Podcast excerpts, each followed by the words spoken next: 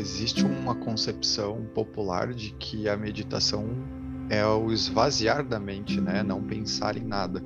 E você está nos trazendo que é o contrário.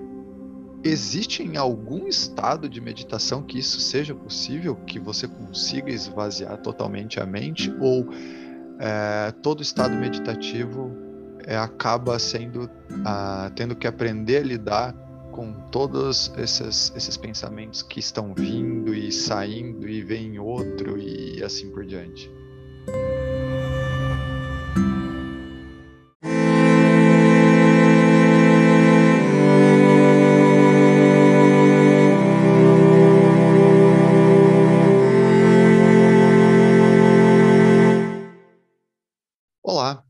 Quem fala é o Rodrigo Rockner e você acaba de dar o play no podcast que tem o propósito de aproximar as pessoas da espiritualidade. No episódio de hoje, falaremos com o Leonardo Kendo, que é monge budista e que vai compartilhar conosco um pouco do caminho do budismo zen. E aí, tudo bom, Leonardo? Bem, você, Rodrigo? Obrigado pelo convite. Estou à disposição aí para a gente bater um papinho né? falar um pouquinho sobre a minha tradição, sobre o budismo, né? sobre o nosso treinamento. Ah, Obrigado mais uma vez pelo convite. Legal. Eu, eu que agradeço por você ter aceitado estar aqui conosco hoje, conversando, falando um pouquinho dessa, uh, dessa religião, acho que eu posso chamar de religião, né? Que é bem, é, bem antiga, talvez uma das mais antigas, se não a mais antiga, né? Que a gente conhece e, e vamos aprender um pouquinho com você. Bom, para começar, Leonardo, é, eu sempre costumo perguntar para os convidados o seguinte: é, eu começo com a introdução e já faço a pergunta. É, o, muitas vezes a espiritualidade, as pessoas buscam pela espiritualidade. Outras vezes a espiritualidade busca pelas pessoas para que elas possam trabalhar a favor delas, dela. E no seu caso, é, quando que você encontrou a espiritualidade? Como que foi o seu encontro com o budismo? Principalmente por sermos, por estarmos no Brasil e, e o budismo não ser tão difundido no Brasil quanto é em outros países, né? Em outras culturas. É, como que foi? Conta pra gente esse teu encontro. Ah, bom, ah, de fato, assim, é, dentro da minha família, por exemplo, ninguém é budista, né? É, eu vim de uma família católica, uma família cristã, então eu fui batizado, fiz primeira comunhão, né? Meus pais são católicos, tanto tanto parte de pai quanto parte de mãe. E mas eu nunca me adaptei à igreja. Né? Aquilo aquilo era algo para mim que uh, não fazia muito sentido. Mas eu ia à missa, meus pais, né, todo sábado levavam, tinha aquela, aquela, aquela tradição. Uh, até que mais ou menos quando, quando eu tinha uns 16 anos, né, é, há muito tempo atrás, e, e, assim, a gente naquela época não tinha internet, né? Então eu precisava fazer um trabalho escolar e eu sempre fui muito curioso. Eu peguei uma enciclopédia, a gente, para fazer trabalho escolar, a gente ia de enciclopédia, né? Então, então peguei a enciclopédia, fui procurar o tema e de repente eu encontrei budismo. E aí fui ler a respeito.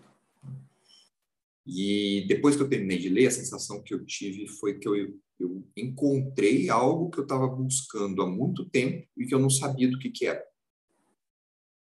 E aí eu fiquei com aquilo na cabeça, depois entrei em contato com uns lugares aqui em Curitiba, o budismo estava começando, é, foi mais ou menos 97, 98. Então eu frequentei alguns lugares e até que eu comecei a praticar dentro do budismo tibetano, que naquela época era algo que me chamava mais atenção mas eu achava as práticas do budismo tibetano muito complexas. Eu achava muito complicado aquilo. Eu gostava muito dos ensinamentos, mas a, a prática era muito complicada para mim. E aí, só fazendo um adendo, que naquela época ainda, eu eu estava saindo de um processo depressivo. Então, assim, eu tomei medicação durante um certo tempo, né? É, eu, eu fui uma criança, um adolescente com autoestima muito baixa, então o budismo me ajudou muito nesse aspecto. As práticas meditativas me ajudaram muito a sair dessa dessa situação. Hoje nós sabemos que a meditação ela, ela realmente ajuda pessoas em estados depressivos, né? Uh, eu até fiz uma palestra num congresso de meditação uns anos atrás com a Elisa Kozaka. A Elisa ela é pesquisadora da Unifesp e ela trabalha com uh, os estudos uh, relacionados à mente e à meditação. Né? eu, eu até comentei para ela o, o, meu caso e ela comentou o seguinte, falou, olha, existem situações, existem casos em que ah, ah, o gene que causa a depressão, ele é desligado com a prática da meditação. Então, a pessoa não tem mais, porque eu nunca tive mais depressão. Né? Nem recaída, nem, nem, nem precisei tomar remédio. Eu tenho um amigo em São Paulo que é monge também, e ele passou por, por algo muito parecido, mas ele contou para mim, falou assim, cara, eu tenho períodos assim no ano, né, a cada dois, três anos, que eu sei que eu estou entrando na, na, na, depressão, daí eu fico uma semana assim parado, é, tomo remédio, né? E, e aquilo para mim já é suficiente. Eu achei até engraçado ele falar isso, porque ah, todos nós sabemos, quem toma, quem tomou remédio para depressão, sabe que o, o remédio começar a fazer efeito, na verdade, você precisa de um tempo, né? Não é uma semana que o remédio vai fazer efeito. Você vai tomando doses pequenininhas, depois você vai aumentando, né? E ele falou, ah, eu tomo, então, tomo uma semana a, a, medicação e aquilo já resolve para mim. Então, parece que né? Eu, eu, não cheguei a discutir isso com ele, mas me, me, parece assim que seria tipo um efeito placebo mesmo, né? Porque não dá nem tempo da medicação fazer efeito, né? Mas ele ainda tem essas recaídas. Eu, eu nunca mais tive esse problema, né? Então, o, a, a, prática meditativa do budismo ela me ajudou a sair do fundo do poço, assim, né? Situação que eu me encontrava, né? É, então eram, eram vários problemas que é, que não me permitiam eu gerir a minha vida de forma adequada. Né? Então, para isso, eu precisava me, me, me reencontrar novamente, né? saber quem que eu era para eu poder tomar a, as, as decisões que eu precisava tomar na minha vida. Entende? É, é era basicamente isso. Então, só, só voltando um pouquinho, né? o gancho foi um pouquinho longo. Então, eu comecei a praticar no budismo tibetano. A, a nesse, nesse local de prática, que era conduzido por pessoas leigas, não tinha monges, estavam começando aqui em Curitiba, existia um senhor que praticava comigo e que ele era responsável pela prática do budismo zen. É, e aí a gente, eu comecei a ficar próximo dele, a gente começou a conversar e um dia ele me fez convite, falou: oh, você não, você não quer ir fazer um, um zazen com a gente. Zazen é o nome da meditação no Zen. E eu fui e acabei gostando, porque é, é, é ao, contrário da prática do budismo tibetano, era algo, algo, extremamente simples, era só você sentar, ficar sentado e essa observação e respiração. É, não é tão simples assim, porque demanda um certo esforço. Né? Então, para você ficar parado observando a sua própria respiração, né? É uma situação extremamente difícil. Uh, é difícil por dois aspectos. Primeiro, pela postura em si do seu corpo, né? que você não está adaptado. É, e, se, e, segundo, que é o principal, é uma postura mental. Né? Então, então, é muito difícil, porque a partir do momento que você senta e começa a observar seus pensamentos, você dá oportunidade para que a sua mente se manifeste. Né? E isso inclui o inconsciente, né? Então, vem, vem lembranças, vem, vem ideias, vem sentimentos, né? É, vem projeção do futuro, né? porque para nós é muito difícil nós ficarmos parado observando a nossa própria mente no momento presente. É muito difícil, porque a gente não consegue lidar com o momento presente. Primeiro, porque nós precisamos ter segurança na nossa vida, nós queremos ter segurança né? E nós não temos segurança nenhuma no, no presente, né? A, a única segurança que nós temos é no passado que, uh, que nós lembramos que, que foi algo que nós vivemos, né? mais dolorido que seja o passado de cada um, uh, isso ainda é um referencial, é, é, algo tátil. Ou no futuro, quando eu, quando eu me projeto no futuro também, eu estou projetando uma situação melhor do que eu estou vivendo agora com a minha angústia. Né? Então, esse medo que surge no, momento presente, é, aliado com o fato de que você não tem segurança nesse momento presente, né, faz com que a mente toda hora projete. Ou, ou eu estou no, pre, ou eu no passado, ou eu estou no, pre, ou eu no futuro, mas eu nunca estou no presente. Então, aprender isso tudo durante o processo meditativo, isso é muito difícil. Isso é muito difícil. Mas eu gosto de desafio. Então, assim, eu, eu era uma pessoa que eu comecei a praticar, eu falo para as pessoas que sentam hoje comigo, os meus alunos, é, como uma forma de estimulá-los, porque eu não conseguia ficar parado por mais de cinco minutos. Então, toda hora eu estava mexendo o corpo, toda hora eu estava agitando, toda hora. E eu fui persistindo, fui persistindo, fui persistindo, fui persistindo. Né? É, até que, em, acho que foi 99, eu conheci o, o, o monge Tokuda. Ele veio aqui para Curitiba a convite do, do, da pessoa que era responsável pelo grupo. E nós fizemos um retiro, um pequeno retiro com ele. Né? Eu entrei para fazer Dokusan com ele, isso foi muito engraçado. Pra, é, só traduzindo para o pessoal, Dokusan é um momento no retiro que você tem a oportunidade de conversar frente a frente com o teu professor, face a face, é, e geralmente você faz algum tipo de pergunta relacionada à sua prática, o entendimento que você tem naquele momento a respeito de si mesmo, né? É, só que, assim, é, é, para mim era tudo novo, né? Então, assim, eu, não tinha nem bagagem para fazer alguma pergunta elaborada, nem, nem, nem muito conhecimento teórico. E fui, fui, fui fazer o DocuSign, foi muito engraçado porque eu sentei na frente dele, ele olhou assim para mim e falou assim, você é, você é uma pessoa boa. Isso não é ruim. Você é uma pessoa boa. Aquilo me marcou profundamente, porque depois, eu, eu sim, na hora eu fiquei meio em choque. Depois ele falou mais algumas coisas. Aí eu peguei e saí. E eu fiquei é, é, é, pensando naquilo, assim, o ano inteiro. Eu falei assim, cara, se esse cara tá falando que eu sou uma pessoa boa, porque ele é uma pessoa boa. Porque você só pode ver bondade no outro se você tem bondade.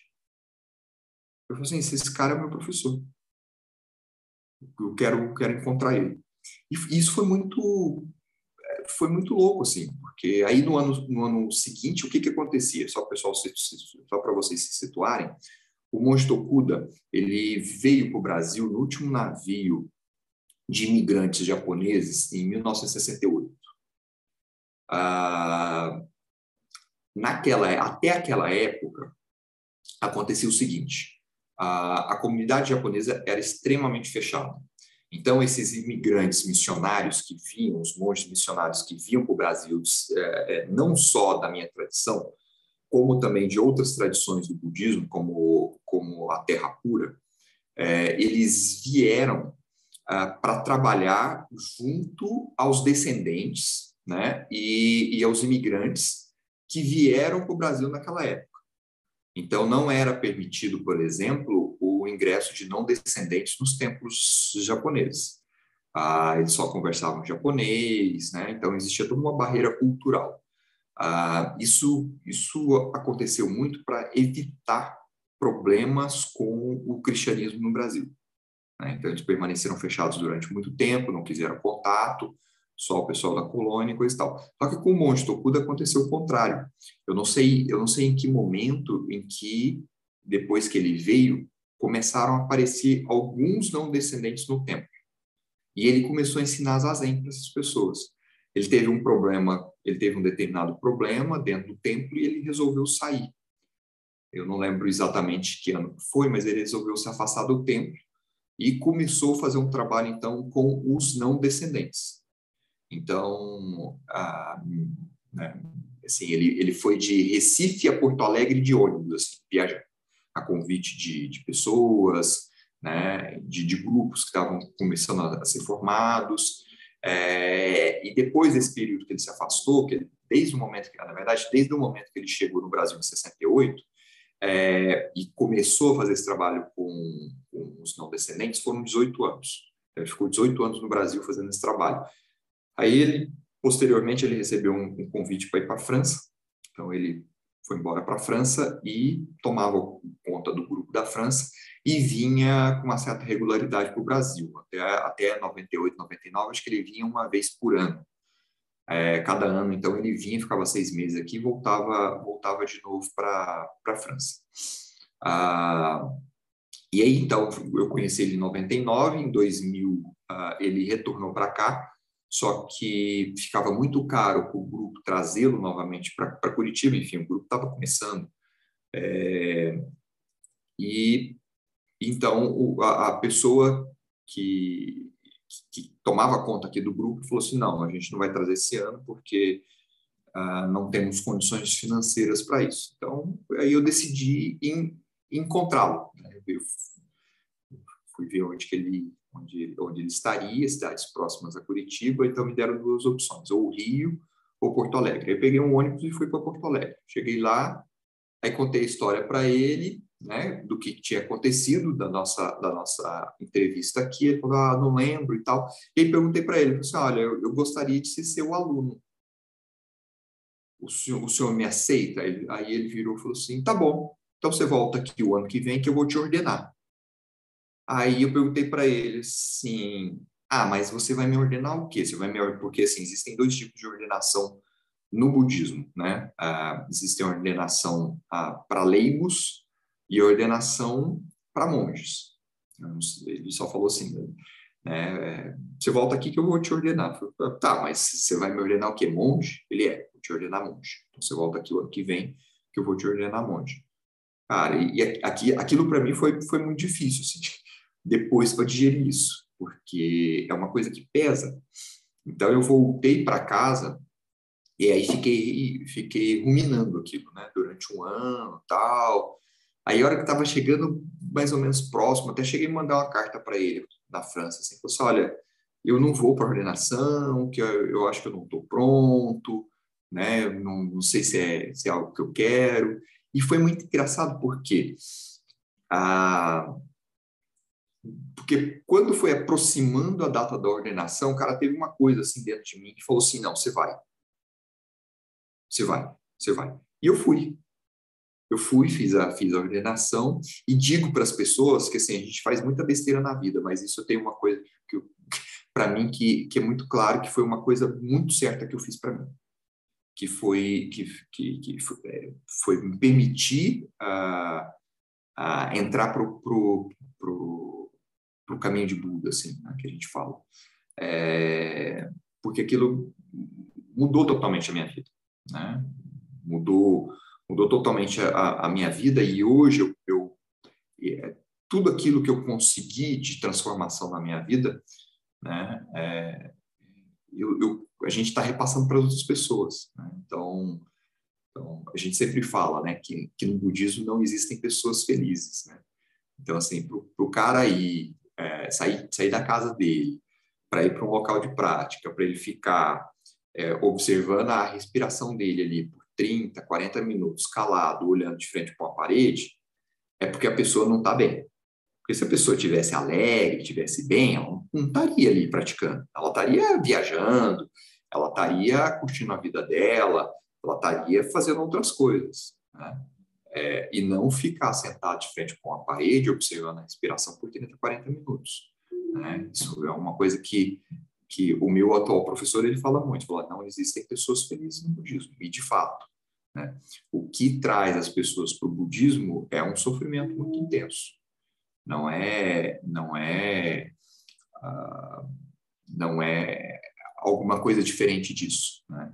Porque o próprio Buda histórico, nós chamamos Shakyamuni Buda, aquele que deu origem ao budismo, ele a única o, o ensinamento básico do budismo que ele propôs naquele momento é eu vou ensinar a origem do sofrimento e a cessação do sofrimento. O budismo é isso. É basicamente isso. Interessante. A maneira... Pode é continuar, é perdão. Então, então, a única coisa que o budismo ensina é você lidar com a sua própria mente. A gente aprender a lidar com, com, com consigo mesmo, né? lidar com as nossas emoções, lidar com esses impulsos, lidar com a nossa memória, né? lidar com a nossa perspectiva. Né? Porque quando nós olhamos, por exemplo, uma paisagem, né? É, a primeira coisa que vem com relação à, à percepção é, é, a nossa perspectiva, é a nossa visão do mundo. Né? E essa visão do mundo, ela está condicionada. Então, a maneira como eu olho o mundo e como eu olho a mim mesmo é uma maneira condicionada. Né? E, e, e isso é tudo algo construído. Então, para que a gente possa é, ter uma percepção do mundo diferente, o que, que o budismo propõe? O budismo propõe uma desconstrução. Uma coisa, um ensinamento básico do Buda é questione a forma com a qual você enxerga a si mesmo e enxerga o mundo. Porque isso é algo construído, isso não é algo sólido. Diga.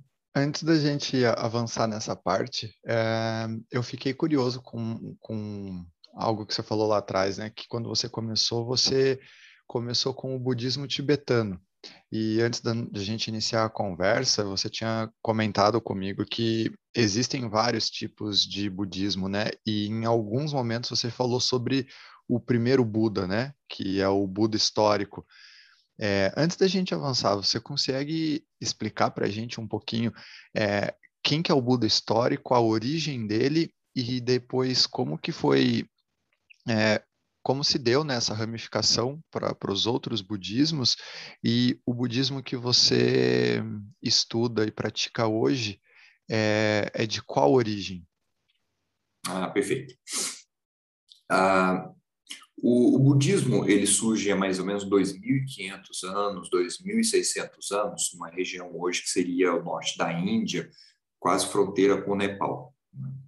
Ah, então existia um reino, né? E ah, o Siddhartha Gautama, que depois iria se tornar o fundador do budismo, né? Uh, Siddhartha Gautama foi o nome que ele, que ele ganhou, né? que ele recebeu logo depois do seu nascimento. Então, a mãe do Siddhartha morre no parto, durante o parto, e ele passa a ser cuidado por uma tia. E um pouco antes do Siddhartha nascer, o, o pai dele, que era um rei, né, recebeu, através de uma vidente, é, duas informações. Olha, seu filho ou será um grande rei, ou seu filho será um, um, um grande, um grande praticante espiritual. E o pai dele, muito temerário pra, né, a respeito da segunda possibilidade, o que, que ele fez? Logo depois que o Siddhartha nasceu, ele confinou o Siddhartha dentro dos muros do palácio e tentou, de todas as formas, só oferecer o que havia de, de bom e do melhor. Né? O, que, o que não é algo muito diferente da nossa vida atual. Né, da vida que eu falo assim, da nossa vida atual com relação aos, às nossas vontades né? porque todos nós estamos procurando o tempo todo né, um, uma, um certo conforto né, e uma certa satisfação dos nossos desejos. Então, era isso que o pai dele estava tava almejando fazer naquele momento. Então, sim, Siddhartha é, foi um cara que ah, que tinha basicamente todos uh, o domínio de, de, ou a posse de todos os objetos que eram importantes, valiosos naquele momento, né? Tinha um reino com mulheres muito bonitas, né? E iria se tornar sucessor do seu pai. Então, assim, ele, ele já tinha muito poder. Só que chegou um determinado momento na vida do Siddhartha que ele, pela primeira vez, ele sai dos muros do palácio. Ele sai dentro de uma carruagem, percorre um certo trajeto, e durante esse certo trajeto, ele vai se deparando com algum tipo de pessoas. Assim. A primeira, primeira pessoa que ele se depara foi com uma pessoa, é, um moribundo, que é uma, uma pessoa que está em processo de, de, de morte. Né? A segunda pessoa foi uma pessoa idosa. Né? E a terceira pessoa foi uma pessoa doente. E a quarta pessoa foi, foi um religioso, um asceta. E aí ele vira, então, para o carroceiro e pergunta a respeito daquelas três pessoas, porque ele nunca tinha visto uma pessoa idosa, uma pessoa doente e um moribundo. Né? E ele pergunta para o carroceiro, mas vem cá, a... por que, que essas pessoas estão nesse estado? Resposta do carroceiro, mas isso, eles, eles estão nesse estado porque isso é consequência da vida. Nós vamos passar por todo esse processo, né? Talvez a gente não passe por doença, né, ou pela velhice, mas a morte é algo que fatalmente virá. E aquilo, então, é, fez o Siddhartha começar a se questionar, mas é, se a morte é algo que fatalmente virá para todos os seres, né, qual que é o sentido da vida? O que, que eu estou fazendo aqui? Que são perguntas também que muitas vezes nós nos deparamos em algum momento da nossa vida. Né?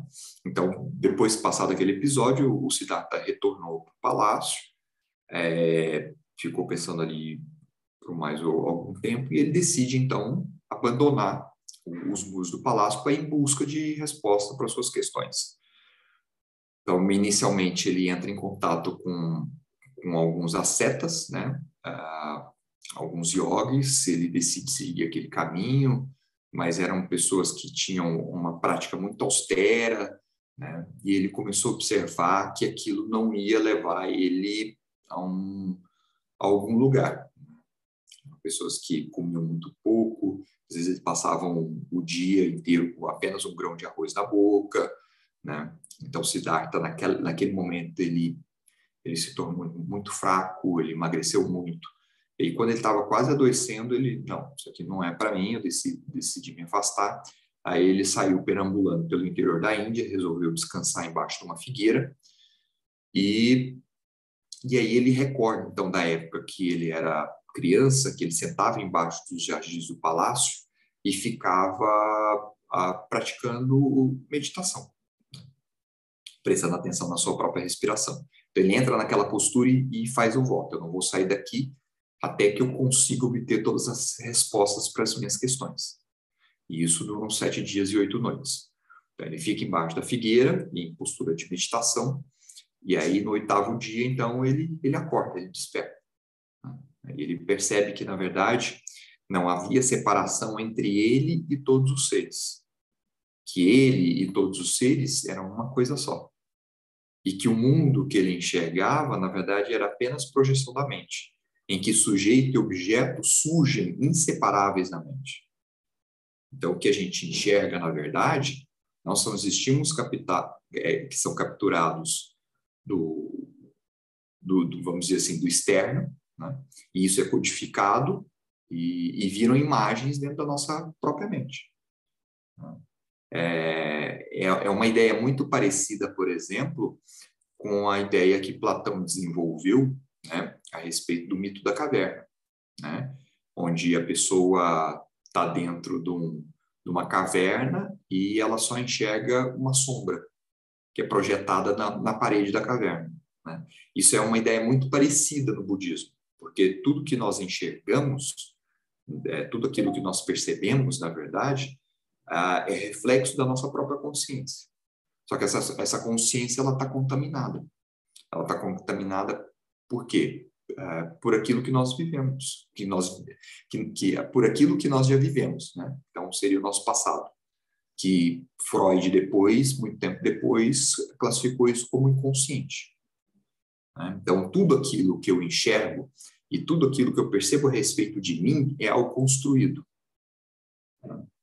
Então, uh, para que você possa enxergar as coisas de maneira clara, para que você possa enxergar as coisas de maneira como elas são, é necessário você desfazer disso.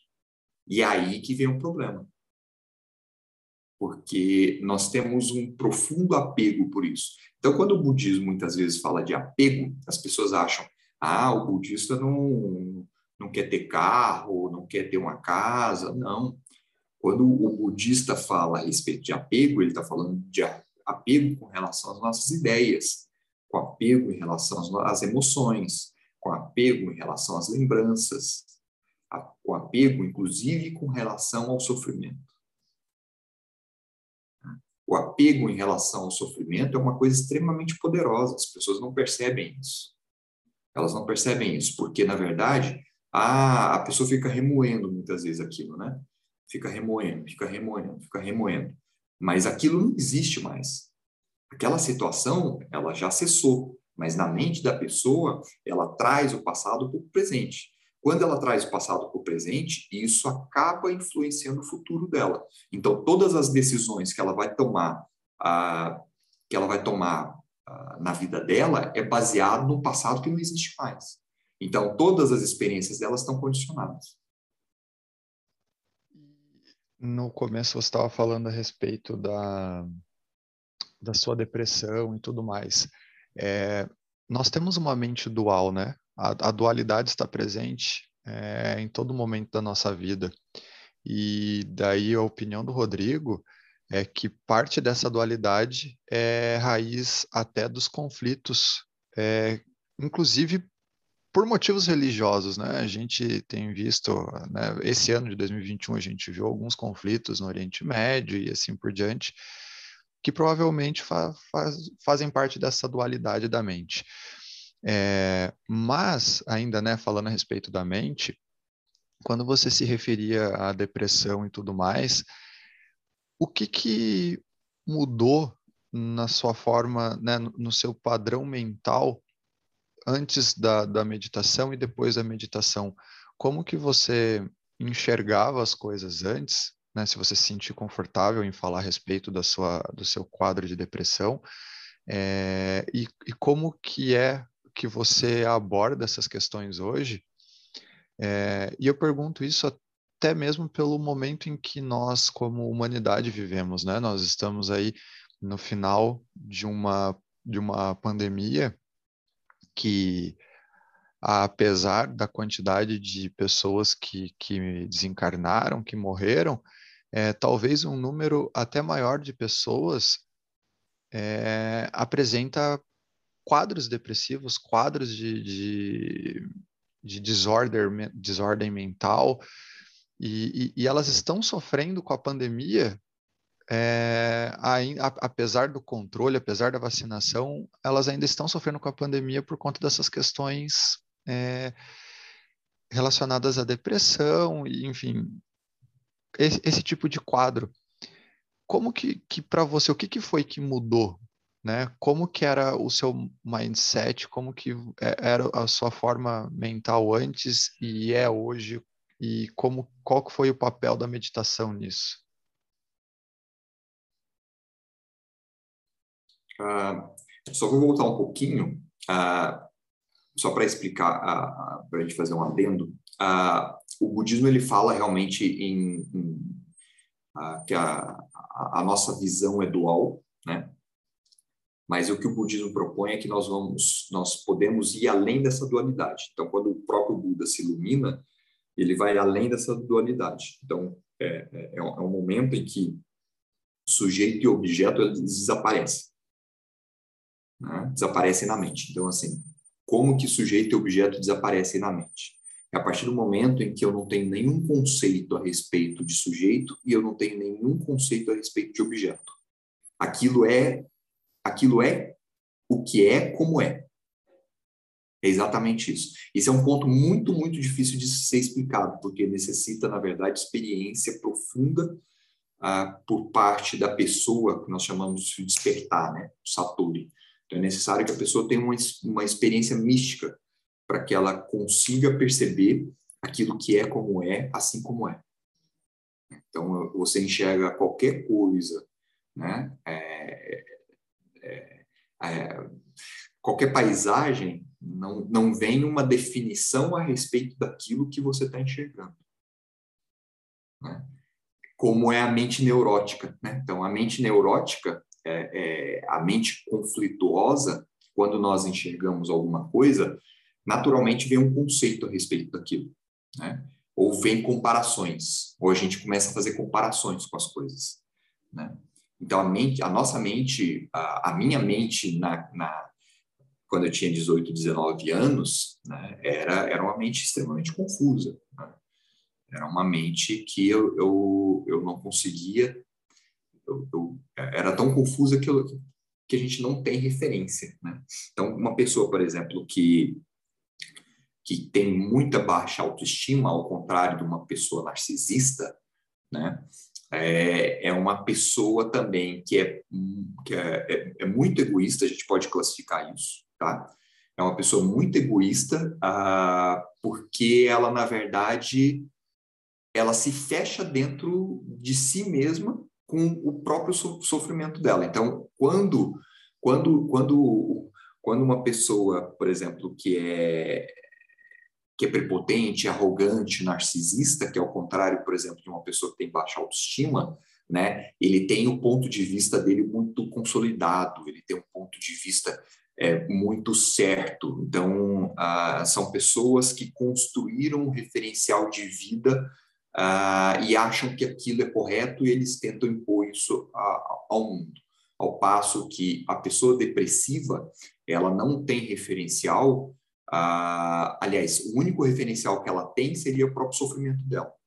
Mas ela não sabe quem ela é, ela não, ela não tem ela não tem perspectiva de vida, é uma pessoa que fica vagando, né? Uma pessoa que fica vagando. Uh, então fica muito difícil quando, quando você vai trabalhar no budismo, né? E você dizer para uma pessoa para ela ir além do ego dela. Antigamente, nas salas de meditação na China, eles chamavam sala da morte, porque era um momento em que a pessoa, na verdade, ela transcendia o ego. Existe um ensinamento no budismo que é muito errôneo, que, que fala que a pessoa, na verdade, é, ela morre para o ego na meditação. Isso não é verdade.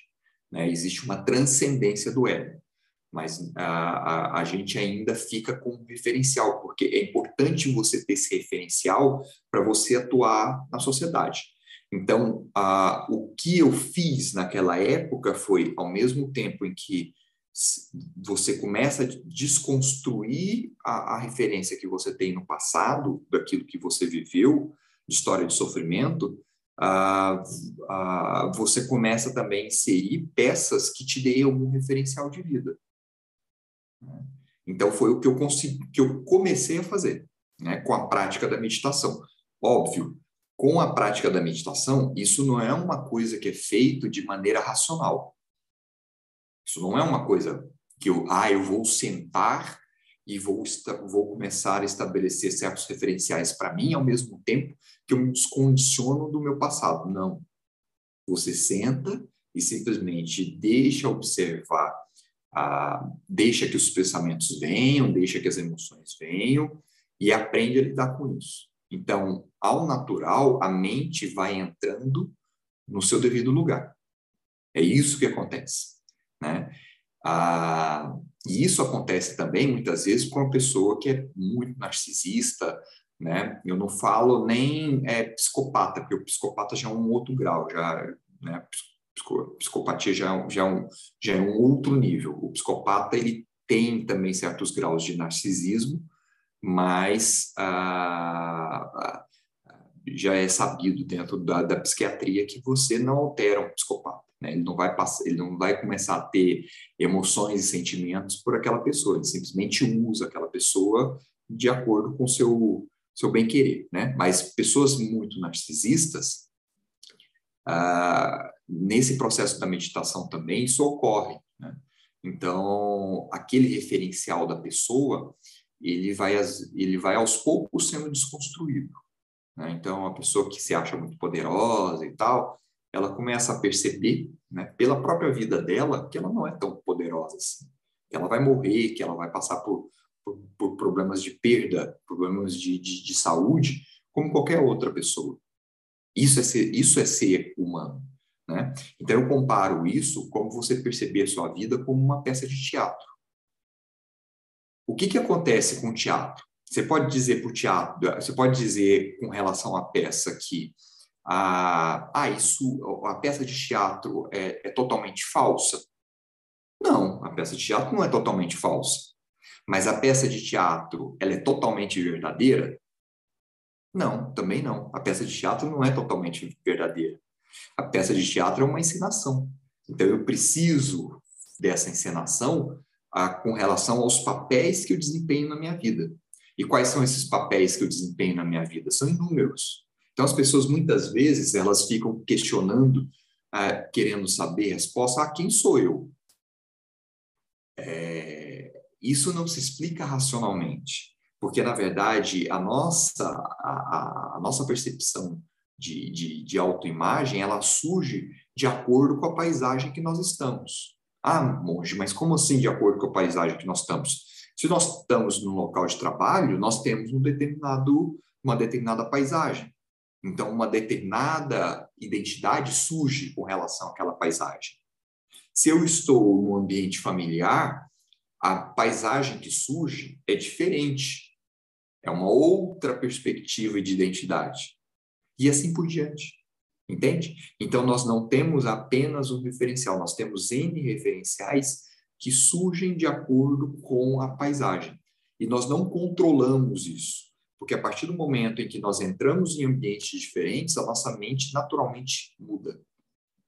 Naturalmente muda. A gente não tem controle sobre essas coisas. As pessoas querem ter controle, acham que, ah, eu vou fazer meditação, vou ter controle sobre minha mente. Não, você vai aprender a lidar com sua mente. Você não vai ter controle sobre sua mente. Você vai ter controle sobre a maneira como você reage perante os estímulos. É basicamente isso.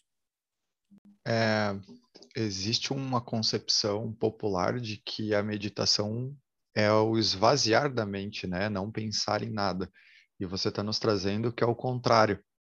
É, como que a gente lida com, com isso, então? Porque quando a pessoa pensa que ela, né, quando ela se põe num, num, numa posição de meditação e começa a tentar meditar e ela começa a perceber pensamento vindo, pensamento vindo, e ela começa a querer controlar isso e, ah, eu preciso esvaziar a mente, eu preciso parar de pensar.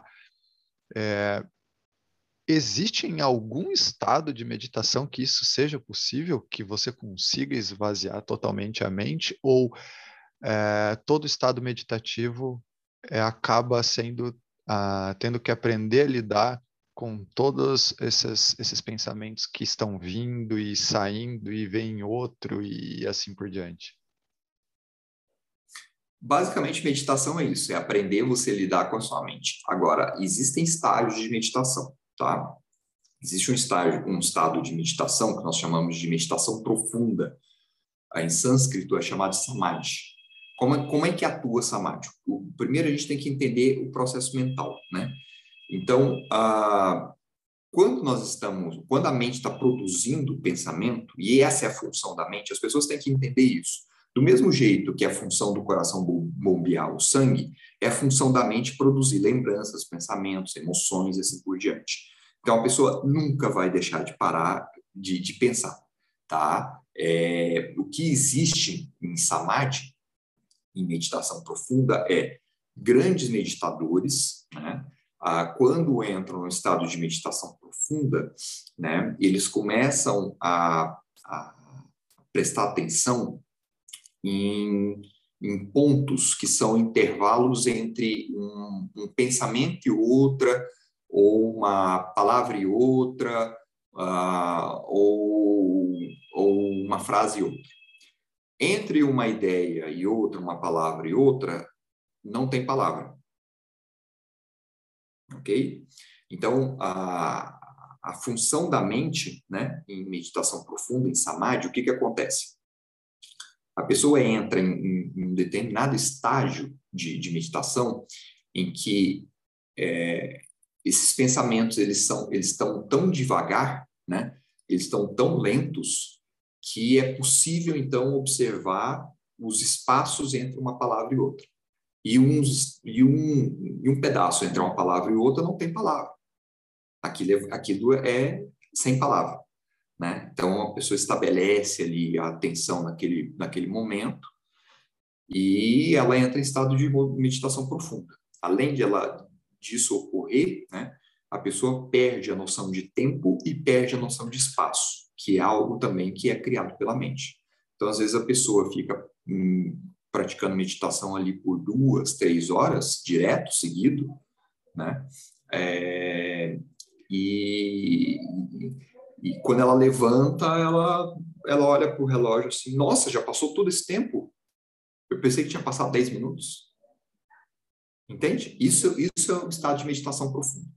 Ah, todo mundo consegue chegar em Samadhi? Não. Ah,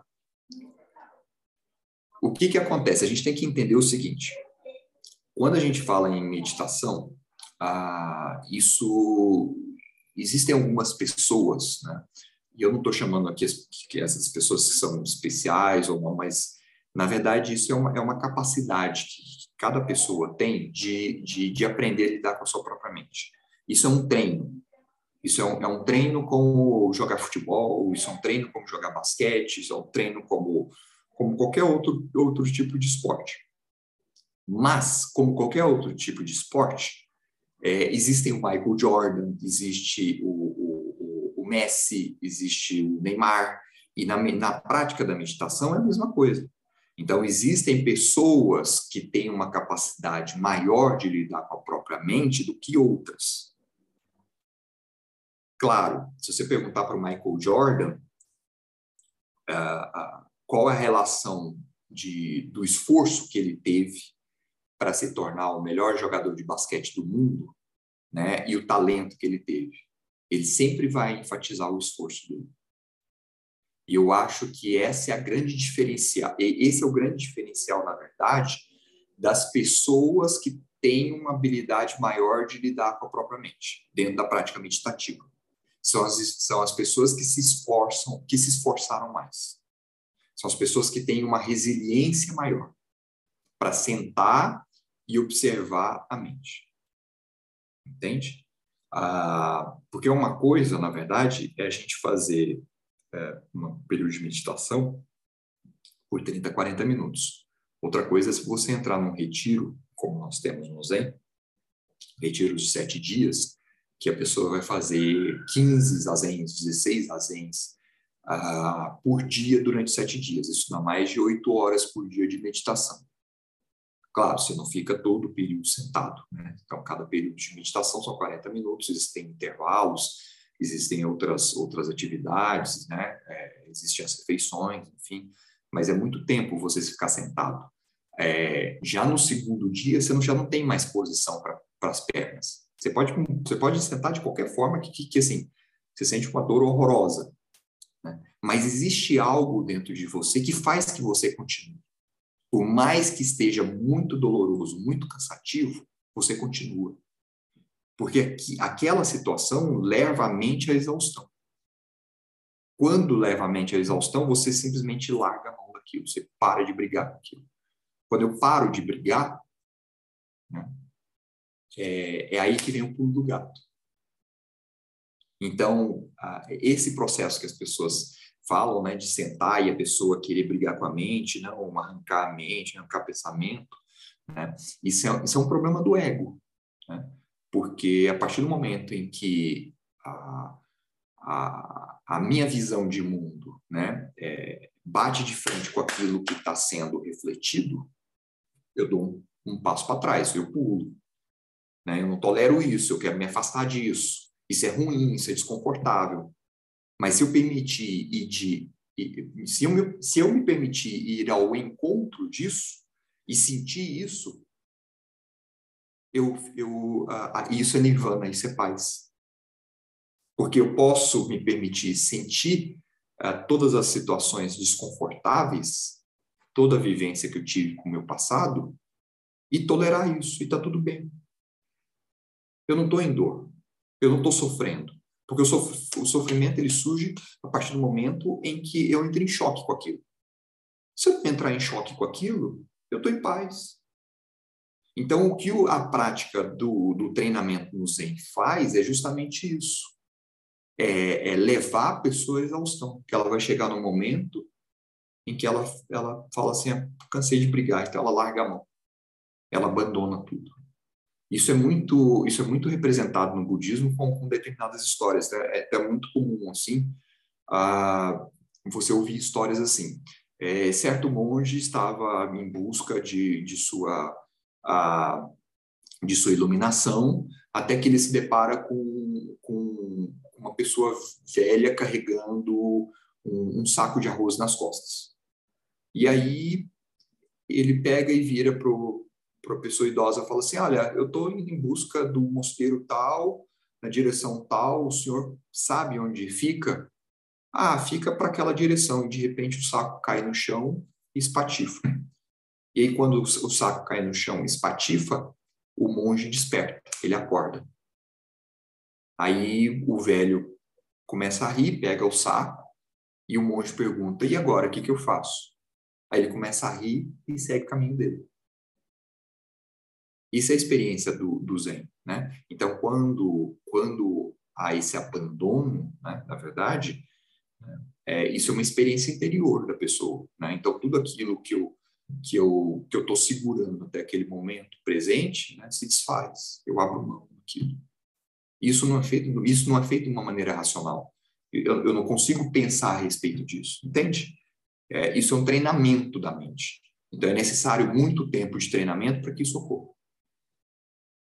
Até quando você estava falando sobre isso, me fez pensar, é, porque isso parece muito próximo aos relatos de pessoas que estão com depressão e, e elas chegam no momento em que elas não aguentam mais a dor da depressão e elas simplesmente largam mão abandonam, só que elas abandonam e largam mão da própria vida, elas deixam de se alimentar, ela, muitas é, passam a, a, querer cometer suicídio, uh, e, e, isso é muito legal porque o caminho do meio é muito tênue, né? A, da mesma forma como o, uma pessoa em estado de meditação, enfim, um, um monge zen em busca da iluminação, aprende a largar mão, né, a deixar para lá, a pessoa imposta a própria vida também faz isso, ambos pela exaustão e tudo mais.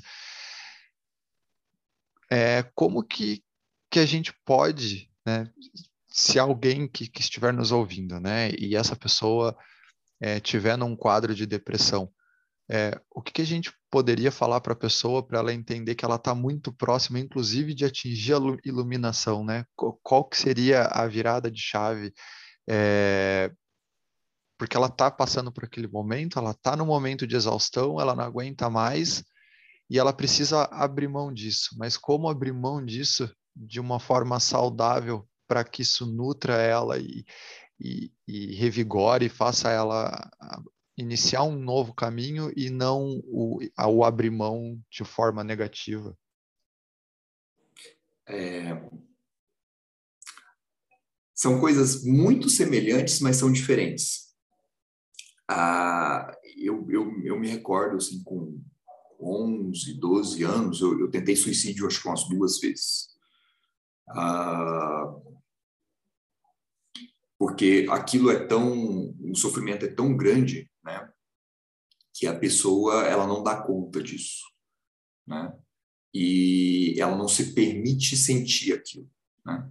Então ela quer sair daquilo, é uma situação assim, é, é uma fuga, né? Então na verdade quando a pessoa está em busca, por exemplo, quando vem ideias suicidas na cabeça, porque a pessoa não tolera aquilo, ela não suporta aquilo, aquilo é aquilo é muito grande. Né? Então, o sofrimento que ela está passando, o desgaste que ela está passando, aquilo é imenso, a pessoa não dá conta. Então, ela quer tirar a própria vida. Num processo meditativo, a pessoa se permite sentir aquilo. Ela não, ela não foge daquilo, ela simplesmente permite se sentir, ela permite se entrar em contato com toda aquela dor. Então, a partir do momento em que eu me permito entrar em contato com, com toda essa dor que eu estou sentindo, algo modifica. Eu não estou indo de encontro, eu estou indo ao encontro. Eu estou me permitindo sentir o que eu tenho para sentir. Eu estou permitindo viver aquilo que eu vivi. Aquilo que eu vivi, aquilo que eu, que, eu, que eu sinto, não podem ser apagados, não podem ser deletados. O grande problema do sofrimento, uma pessoa depressiva, é que ela tenta se afastar disso. Quanto mais ela tentar se afastar disso, mais ela terá problemas. É, eu gostaria de fazer um outro adendo aqui em relação ao seguinte: talvez muito de você, é, talvez algumas pessoas possam ouvir isso, né, e achar não, eu vou parar de tomar remédio, eu vou ficar fazer só meditação. É, primeiro, que assim, eu, eu não eu não sou psiquiatra, né? Não tenho formação na área. Eu não sou, eu estou falando aqui simplesmente de uma, de uma experiência que eu tive, de contato com outras pessoas, né? E, e de estudos que existem atualmente sobre o, sobre o tema. Ah, eu acho que é muito importante a pessoa continuar o tratamento com o psiquiatra, né? E utilizar a prática da meditação ah, de uma forma paralela, tá? E existem N tipos de meditações, tá? Então, a meditação que eu faço hoje, que eu pratico hoje, que é o, que é o Zazen, é uma forma de prática meditativa. Uh, nem todo mundo vai se adequar à prática do Zen. Por isso que existem N formas de, de meditações, de técnicas e assim por diante. Então, é importante que a pessoa também é, verifique, né, é, vá em busca para ver qual que é aquela melhor para ela. Na verdade, assim, a, a, as pessoas a, ah, gostam de fazer comparações, né, e assim, ah, qual que é a melhor técnica, monge? Qual que é a melhor meditação? Melhor meditação é aquela que você vai ter mais afinidade. Né? melhor, é, essa é a melhor para você. Tá? Então, isso é uma coisa muito importante. Tá? Ah, primeiro, a pessoa ter consciência de que a, é, é, toda essa dor, todo esse sofrimento, ele surge ah, porque a pessoa não dá conta daquilo, ela não suporta aquilo. Tá? Ao contrário, por exemplo, de um, de um monge, um praticante muito experiente, que se permite entrar em contato com aquilo. Mas isso é feito de maneira ah, homeopática, vamos dizer assim. Né? Então, não adianta eu pegar uma pessoa, colocá-la no retiro que ela foge. Eu já tive, eu já tive alguns casos assim de alunos que foram para retiros e os caras simplesmente pegaram o segundo, terceiro dia, cataram as coisas dele e foram embora. Porque simplesmente não dão conta daquilo. É muito para eles, entende? É... Eu acho que essa é a grande, esse é o grande diferencial de um, de um grande praticante, ah, ah, de uma pessoa ah, de uma pessoa normal. Porque o grande praticante, por mais dor que ele, que ele, que ele sinta, ele se permite continuar sentando. Ele vai continuar insistindo. Ele não vai fugir. Né? Eu lembro do, do meu, meu mestre, meu primeiro mestre, treinamento no Zen no Japão é muito rigoroso e, e é muito, muito difícil. E ele falava que, ele falava, assim, meu, esse meu professor, que apesar de toda a dor que ele, que ele tinha durante no treinamento, que era muito difícil, né, que era muito pesado, é, ele era muito grato aos colegas dele, que eram bravos com ele, que brigavam com ele, que, né, é, treinamento, só para vocês terem uma ideia, questão de comparação, treinamento no Zen, às vezes é comparado com treinamento militar, mas é pior. Tá? É, é, pior, assim.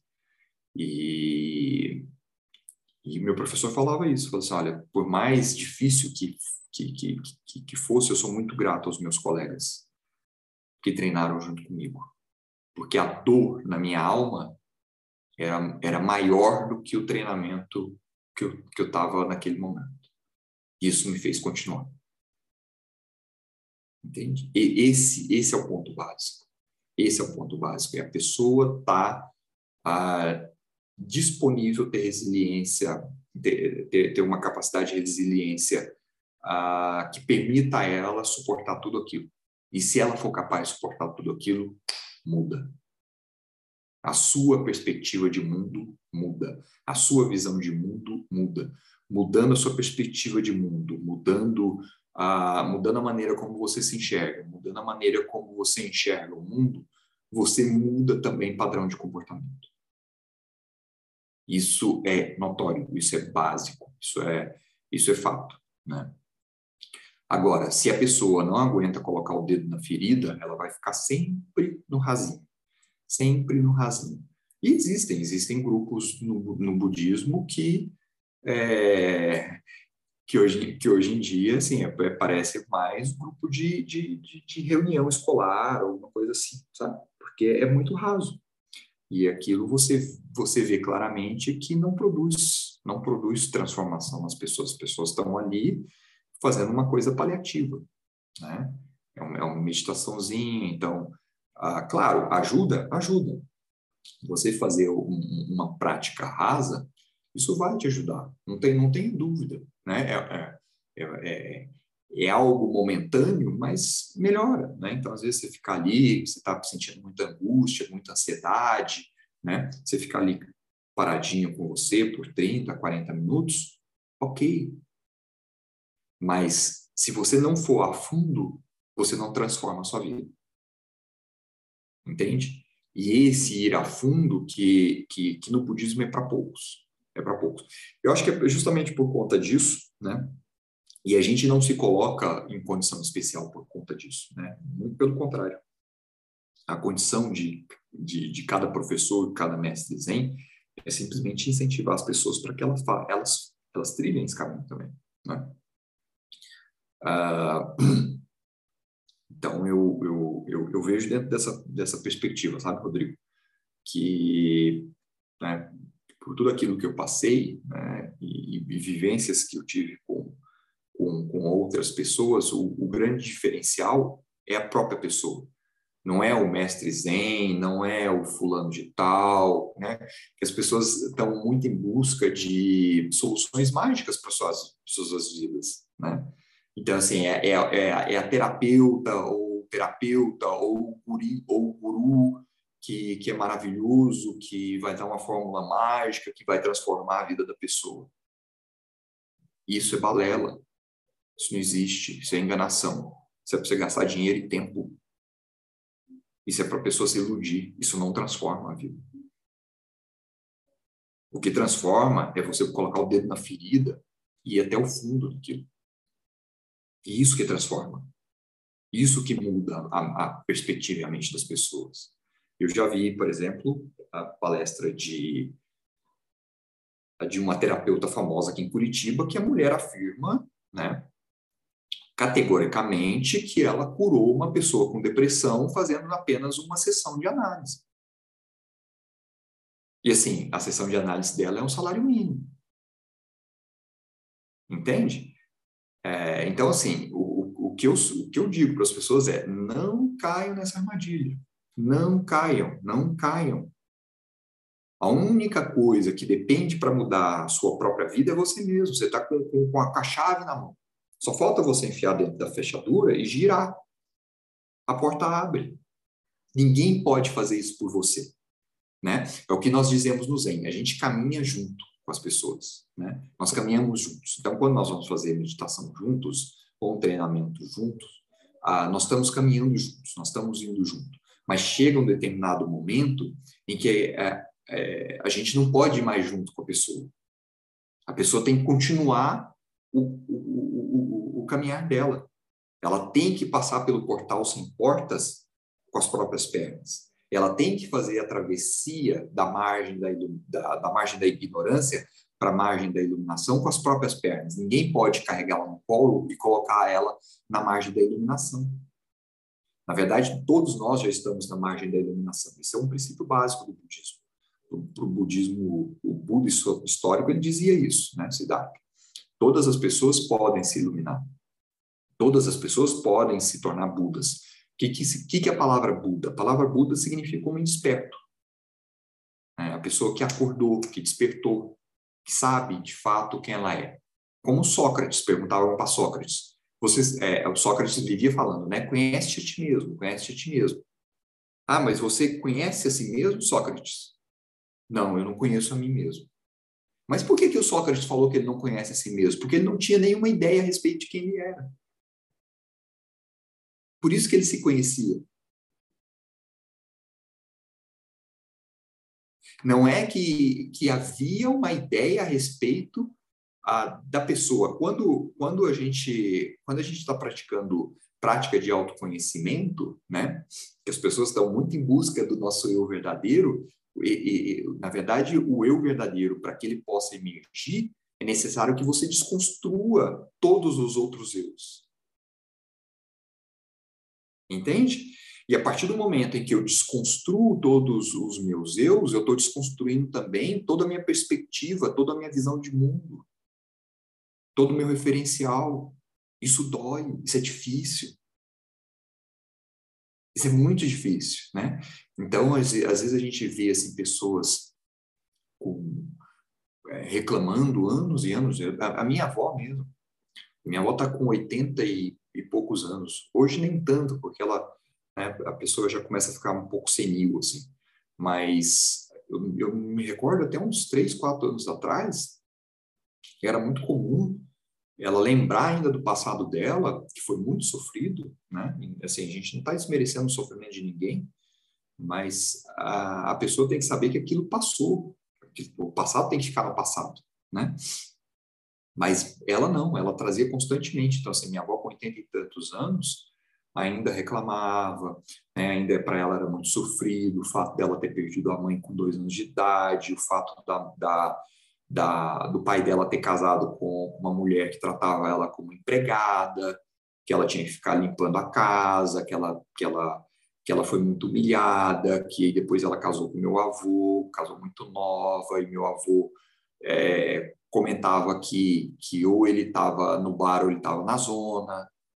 Entende? Então são coisas que são muito sofridas, mas a gente passa por isso.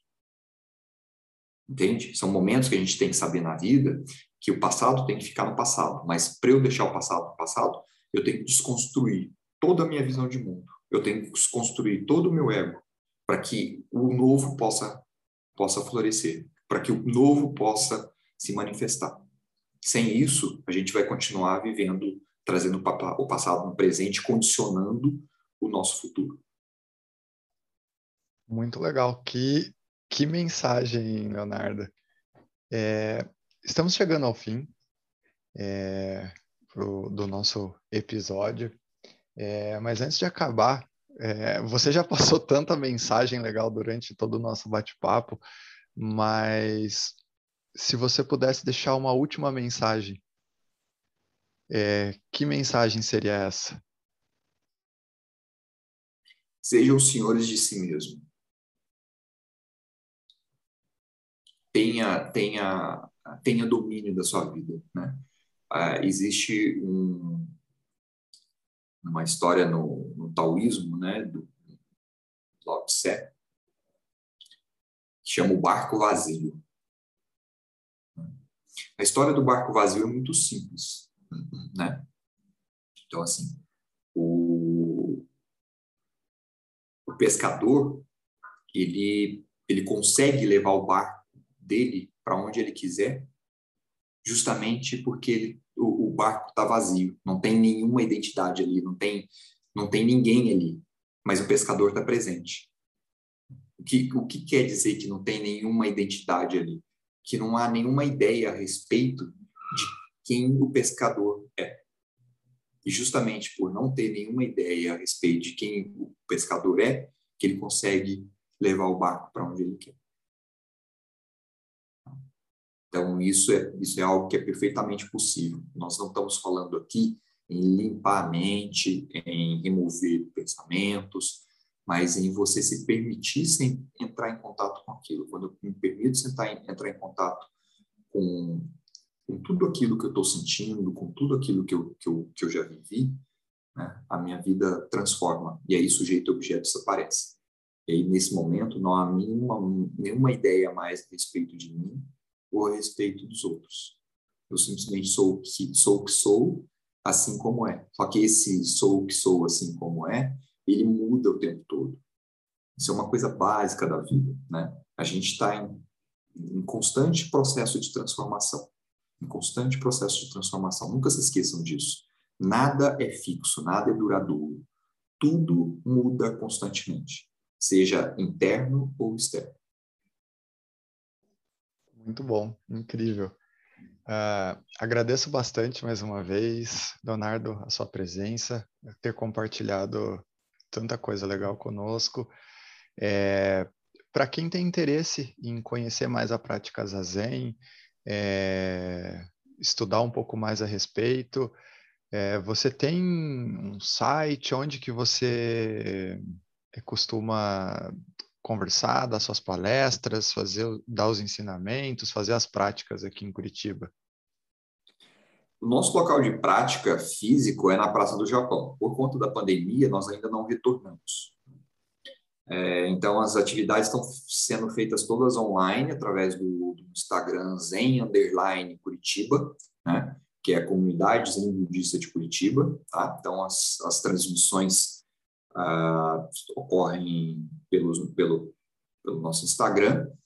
Então, sábado, sete e meia da, da noite, a gente tem prática de meditação zazen hoje, né?